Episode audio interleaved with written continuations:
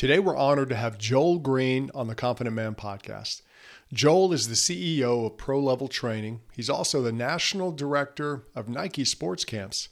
He's a former professional basketball player and a renowned motivational speaker. Now, Joel, after he retired from his career in professional basketball, he founded Pro Level Training, and he's grown that company to become a seven figure company. He's an accomplished speaker and has spoken to thousands and also delivered his own TED Talk. Recently, he released his first book, Filtering The Way to Extract Strength from the Struggle. In the book, Joel gives a lot of detail about the reality of his rough life growing up and how it motivated him and helped him become the man he is today.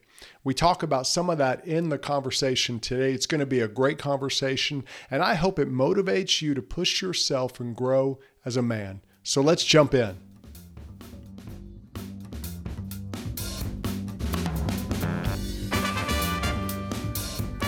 Welcome to the Confident Man Podcast, empowering men with the confidence they need to live their adventure. Now, here is your host, David Maxwell. All right, everybody, welcome to the Confident Man Podcast. And uh, Joel, just want to say welcome to you. Glad to have you here today. David, thanks for having me on, man. I appreciate it. Yeah. So, uh, why don't you kind of let's get started with you just kind of sharing a little bit of your story um, you know life to professional basketball now to the business world. Kind of give us a quick how did that happen? And what kind of things kind of brought you to each of those decision points? You know i'm going to do basketball. I'm going to do business. What were some of the things in your life that helped you make those decisions? Well i'll, I'll be honest man a lot of the decisions the different ventures and industries that you just named complete honesty many of them were distractions for me. mm. um, the perfect distraction. Basketball was the perfect distraction for me, man. Mm. Um, growing up, I grew up in Philadelphia. You could say impoverished, man. I grew up in an abandoned house, you know, and just grew up in some harsh conditions, harsh environment.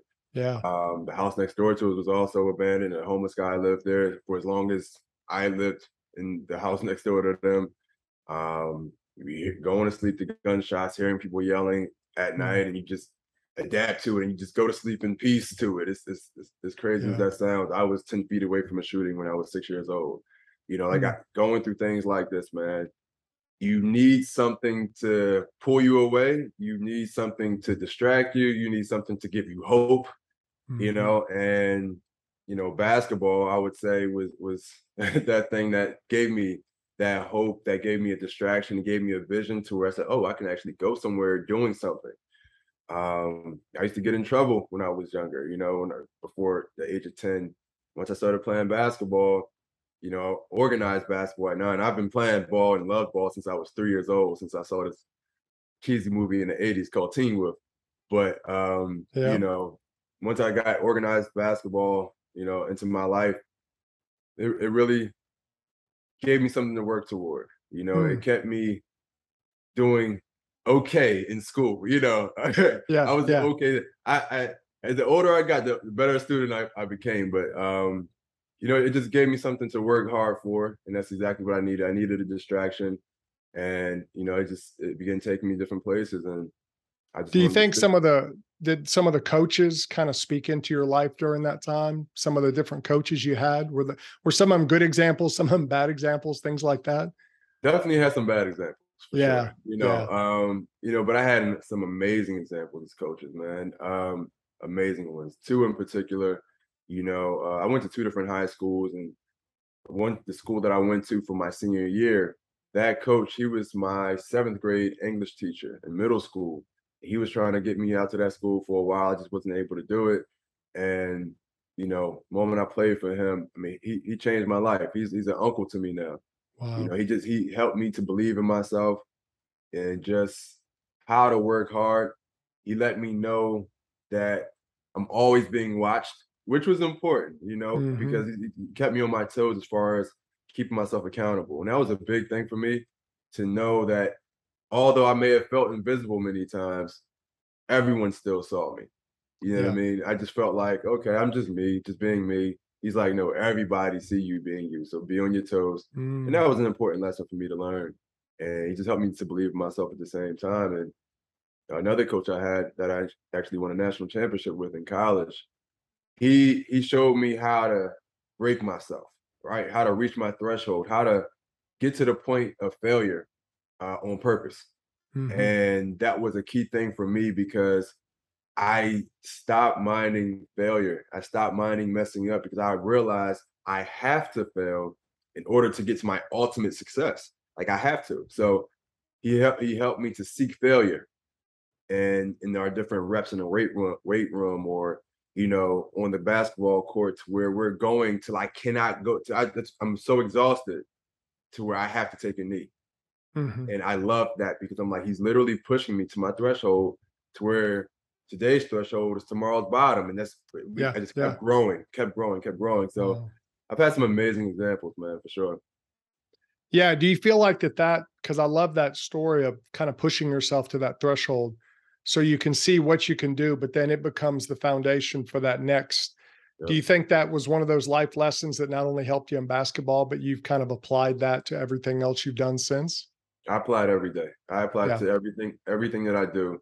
To where I'm a very curious person at the same mm-hmm. time, mm-hmm. so I'm always trying to see what I'm capable of. You know, I'm I'm I'm seeking out, okay, I know I can do some things. I've done some great things before, you know, but I wonder what I can do with this. Mm-hmm. I, I mm-hmm. keep that curiosity there.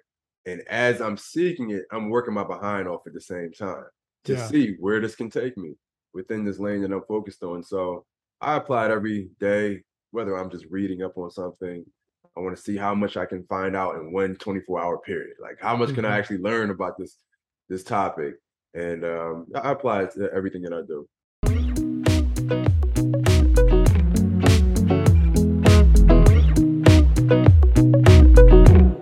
You also said something I thought was good about, you know, getting to that point of failure where you necessarily weren't so scared of failure because it means you were pushing yourself harder do you think some people struggle with that where the fear of failure keeps them from really trying and giving their best?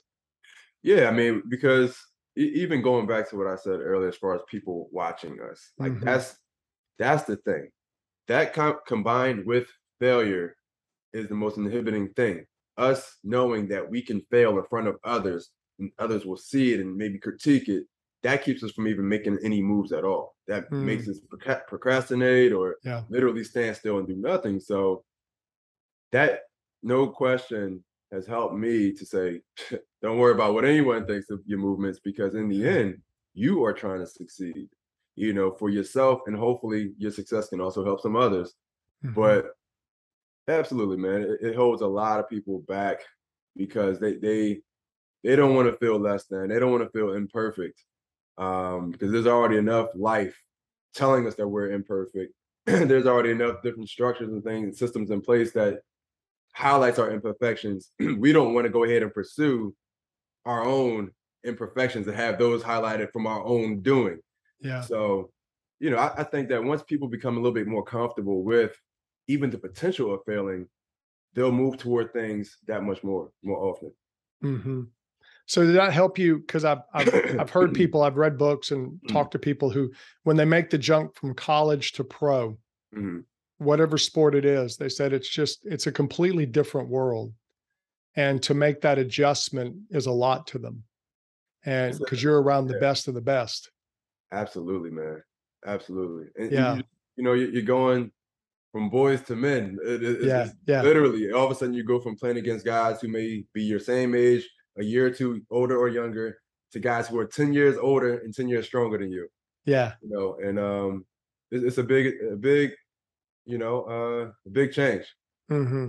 So did you find that mentally you had to kind of make that shift to where, you know, I'm gonna give it all, even if this guy makes me look silly, because that's how I learn, things like that? Yeah, I mean that that was the thing. Uh, and, and for me, the way I took it and I saw it was I had nothing to lose. Yeah. Now, obviously, there's still pressure on me to perform because I may be highly highly touted in this or that area. So if I'm going to get somebody, I'm still expected to do well. But I didn't see it that way. I just yeah. I didn't have anything to lose in my eyes. If I'm playing against somebody that's older, stronger, more popular, whatever you want to say, yeah, I love that because now if I do well against you, I get to bite off of your fame a little bit. I'm just being honest. You know, Yeah, I get to yeah. actually build my rep off of yours because I can I play well against you. So I welcomed the quote unquote better competition. I'm Mm. like, oh, perfect. I get to go against the champ tonight. And Yeah. hopefully people can see me as a champ if I, you know, beat them. Yeah, and do it that way. That's great. That's a great attitude to have because some people would approach that and be very insecure about it. Mhm. You know, oh no, I'm going against this person who's the Yeah. most famous and everybody knows who he is. But I like shifting the mindset on that that, hey, I got nothing to lose. Got People don't expect me to do great against him. So if I do, hey, I'll be the one that ESPN talks about, Exactly. you know, and do it that way.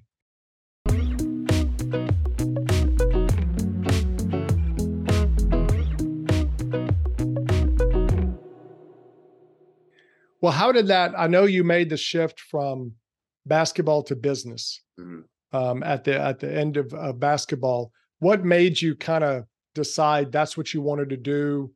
Because I know you've done multiple things in business. What kind of made you decide you want to get into that? Well, I mean, I, I've always had a entrepreneurial, you know, spirit, you know, Mhm. just even as a child, I, I would create things. I made my own board game when I was younger. I made a, number of things to keep myself entertained, you know, just a lot of creativity just kind of spewed from me to keep myself busy. Yeah. And even as a pro, when I was playing in Europe, I got my business license. I knew that I wanted to get into business at some point sooner than later, to be honest. Mhm, mhm. Um, and there was a hiccup that I had along the way professionally that gave me the perfect reason to pursue. Hey, let me try this thing out. I have my license already, have an idea of what I want to do. Let me try it out. You know, it was during, well, kind of during the off season. I said, let me give this a shot and see if it can go anywhere. And I was getting married at the same time. I said, you know what? Let me go for it. Perfect opportunity. And so it may have been the perfect opportunity, but it was such an imperfect journey, man. It, it was tough. I went through depression, you know, because I'm like, I have to sit still. This is weird. This is awkward. I'm used to a- an adrenaline rush and just being able to compete. You know, I experienced anxiety for Mm, the first time. You Yeah. know, I didn't know what it was. I'm like, what am I going through? What is this that I feel? I had to go to the doctors because I didn't know. Truly, I didn't know mm, what this feeling was. You know, I felt Yeah. like I can handle pressure. This is what I've been bred for as an athlete, but this was a different type of, you know, pressure and, and anxiety. And um it was tough. It was tough, Mm. but you know, I stuck it out and just continued to to build up what I had on the side of getting a regular job, you know, as you want to Yeah. call it, you know, working in a call center, you know, for goodness sake, and you know, and just doing these things that was it was humbling for me. You know, I'm Yeah. I'm six eight, man. So it's like you go from being, you know, this adored basketball player in different cities or countries or whatever the case is, to all of a sudden I'm I'm being yelled at in a call center by someone about their portfolio their portfolios, you know, Yeah. out of whack. yeah. So it was a humbling experience, man. But you know, I, I just kept telling myself it's going to work out. Just Mhm. keep doing what you're doing to build up your business at the same time. And you know, I went through multiple internships. I became a trainer, got these certifications, all these things, man. A teacher's assistant. I did whatever I could do Yeah. to to learn, to continue to grow, and to also contribute those things toward my business. Hmm You know, and over a decade later, you know, this is what I do full time. Yeah. Yeah. That's a great story. Now, one of the things I know that you like to do is help people deal with to stop kind of trying to live from a false narrative um, where they kind of build things up in your mind. So explain explain to to my guys out there what what you mean by a false narrative uh, when someone's trying to live from that false narrative in their mind. Well, again, for me, man, accountability matters, right? It's, it's mm-hmm. a huge thing for me. And I feel that so many of us, we adopt so much of what we see as opposed to, you know, who we need to be, Yeah. right? Like it's, it's, we, we, again, social media brings about so much self pressure that we put on ourselves just from what we perceive and what we see. We think we ought to live up to that. Or may you know, because maybe people won't like me because they see all the men looking this way on social media, or maybe the women won't like me because they see all these, these nice looking men on. It's like so we think those things, we put the pressure on ourselves to become those people that we see, we're not even being ourselves. And mm. I think it's so easy for many of us to do that because we know if things don't work out, we get to blame somebody because we're not being ourselves anyway. We get to actually wow. blame somebody that we've been acting like the whole time. And that's internally, we know we're not being ourselves. We can mm-hmm. feel it. You know, we know mm-hmm. our feelings. Nobody else knows our feelings outside of us, like how we truly feel inside. We know when we're, you know, fronting, faking, or whatever you want to call it. And it's a it's a tough thing to have to accept when you finally look in the mirror and say, "Man, this is not even me." Mm-hmm. So I'm big on just letting people know, look, give yourself some time to figure out who you are, because yeah. if you don't begin defining yourself, you'll let literally let the world define you. And the moment they critique you, you may either believe it or you'll become so offended by it because you actually might think they're right because you haven't given yourself time to truly learn who you are. If you yeah. learn who you are and you've given yourself that type of time, you'll get less offended when people talk about who you are. Okay. Okay. Yeah, I get that. I, I like that. I think it's powerful what you talked about the the self pressure we put on ourselves, and then you said something I thought was great. It gives us someone to blame or something to blame other than ourselves. Why do you think we tend to do that? Where it's we create a persona, but it's also a safety valve because then it's not me, it's that persona. Is that right. kind of what you mean? Yeah, I mean, scapegoating is like the most comfortable thing to do, right? It's like it's by default. We we kind of we oh, it's because it's because it's all these becauses, right? It's like yeah. come on now, yeah. it, it's it's so such a comfortable place mm-hmm. to live, and I I know that because I've done it, right? Yeah. I mean, I'm not speaking because of, I've read about you know I've done it, and I knew what I was doing each time I did it, and and I could tell that anytime I'm talking about a reason or giving a reason that doesn't include myself, I am more than likely making an excuse. Mm-hmm. Because I'm talking about something that's related to me. And I don't say anything about myself, but as I'm explaining this situation that went wrong, oh, it has to be an excuse. I must be scapegoating because I'm included in every situation I'm a part of.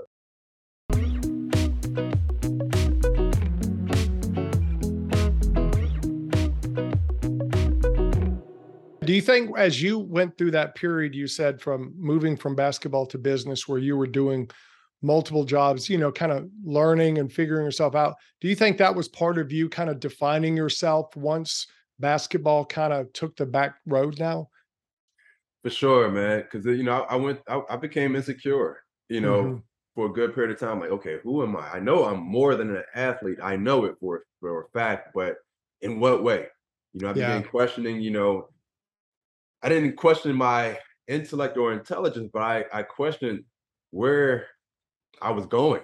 You know what I mean? Mm-hmm. I'm like, okay, I have a degree in psychology. I know what I know, but it doesn't seem like everyone cares to receive what I know and, and cares to apply my knowledge to the industry. I was getting rejected yeah. from jobs I knew I, I, should be getting. I'm like, whoa, mm-hmm. they don't care about anyone that has a psychology degree, you know, over here, over there. And I'm like, yeah. wow, okay.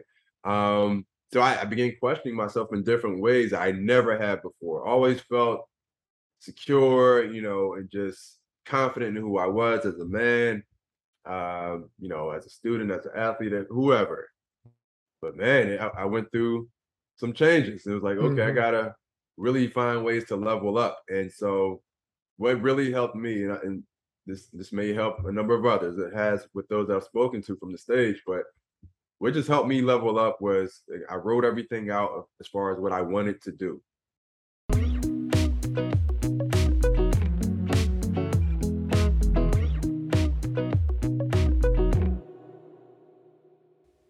Hey guys, I hope you got a lot out of this interview so far. I know I did. Talking with Joel was great. And we're going to continue this conversation next week. We actually went a little long in our time. So I'm going to break it up into two episodes because I want you to really dig into everything that Joel has to say to us as men. Um, I think that the challenges we face, how to overcome, how to walk in accountability, how to hold ourselves accountable, those are some incredible things. I've also put all of Joel's information in the show notes. Check out his website, check out his new book, Filtering the Way to Extract Strength from the Struggle. I think it'll really give you some insights into maybe some things you need to do to overcome some of the struggles you're having. Instead of blaming, instead of finding something or someone to blame, you start looking within and saying, okay, what can I do as a man to grow and to be better? So check it out, and we'll see you next week.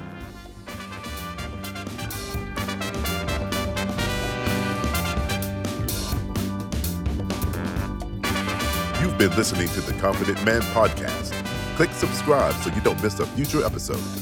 You can connect with David on Facebook and Instagram at David the Maxwell. Find resources to help you as a man at theconfidentman.me. That's theconfidentman.me.